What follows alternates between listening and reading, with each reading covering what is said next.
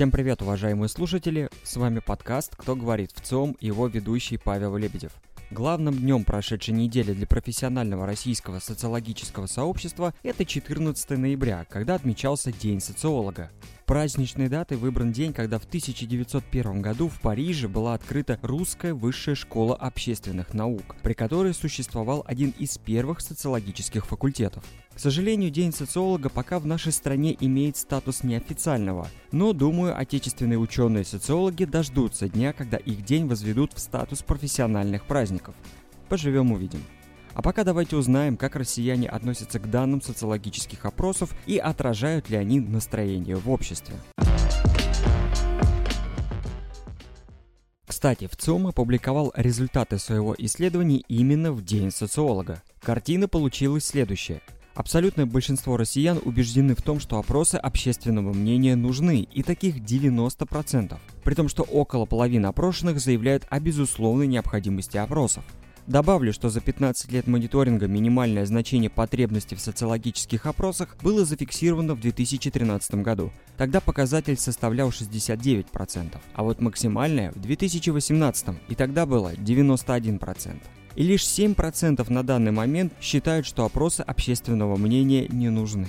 Любопытная деталь. Уверенность в том, что социологические опросы отражают действительные мнения граждан, декларируют 72% опрошенных, а среди молодежи этот уровень выше – 76%. Хотя доля безусловного доверия преобладает в более старших возрастных группах. Ученые полагают, что рост интереса к результатам опросов обусловлен желанием россиян преодолеть изоляционный барьер, поставленный в обществе пандемии. Три четверти наших соотечественников согласны, что социологические опросы помогают узнать мнение людей о положении в их городе, регионе или стране в целом, для того, чтобы власти могли учесть это мнение при решении проблем. Однако 54% допускают вероятность столкнуться со сфабрикованными, то есть манипулятивными результатами опросов, транслируемыми через СМИ. Но к этому нам не привыкать, потому что сталкиваемся с такими видами опросов практически ежедневно.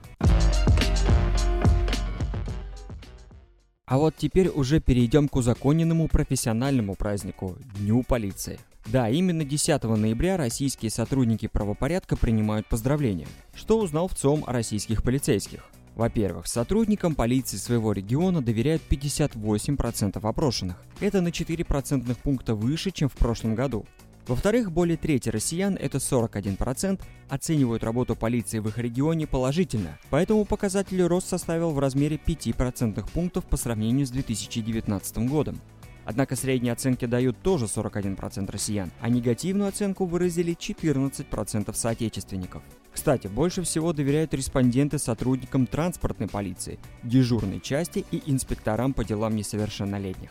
Что касается восприятия россиянами образа полицейских, выбирая из нескольких пар противоположных по значению характеристик, наши соотечественники видят типичного российского полицейского как опрятного, храброго и дружелюбного. Отвлечемся от праздников и вернемся в жизненные реалии. Тут подъехали результаты исследования о том, сколько россиян следят за курсом валют, а рубль, как мы видим, ведет себя на биржевом рынке крайне непредсказуемо. И получилось, что 37% наших соотечественников не следили за курсом рубля в октябре, а изредка обращали на него внимание 41%. Регулярно же мониторят 22% россиян. Например, в прошлом году за курсами валют вообще не следили 49%. Как видите, интерес у россиян к иностранным деньгам растет. Интересно, что спрогнозировать, сколько будет стоить доллар через 3 месяца и через год, смогли 61 и 46% россиян соответственно. По их мнению, через 3 месяца доллар достигнет значения 85 рублей, а через год будет стоить 90 рублей за 1 доллар. Что касается других показателей, то в октябре доля тех, кто считает нынешнее время удачным для кредитования, составила 13%. 77 заявили об обратном. Но свободные деньги лучше положить в банк, полагают 36% россиян. Однако доля несогласных с ними и считать, что деньги из банка лучше забрать, составила 46%. Октябрьские результаты опроса показали, россияне придерживаются сберегательного образа жизни. 70% считают, что лучше тратить по минимуму, оставляя на будущее. Удивительно, но вторую неделю подряд мы расскажем вам о музыке, ВЦИОМ решил провести исследование на тему музыкальных предпочтений россиян. И оказалось, что в топе у нас эстрадные песни, их любят 36%. На втором – народные, их слушают 28%. И в троечку ворвалась рок-музыка, слушают которую 25%. Не менее интересными получились результаты на вопрос, умеют ли россияне играть на каком-либо музыкальном инструменте. И наши соотечественники показали неплохие результаты.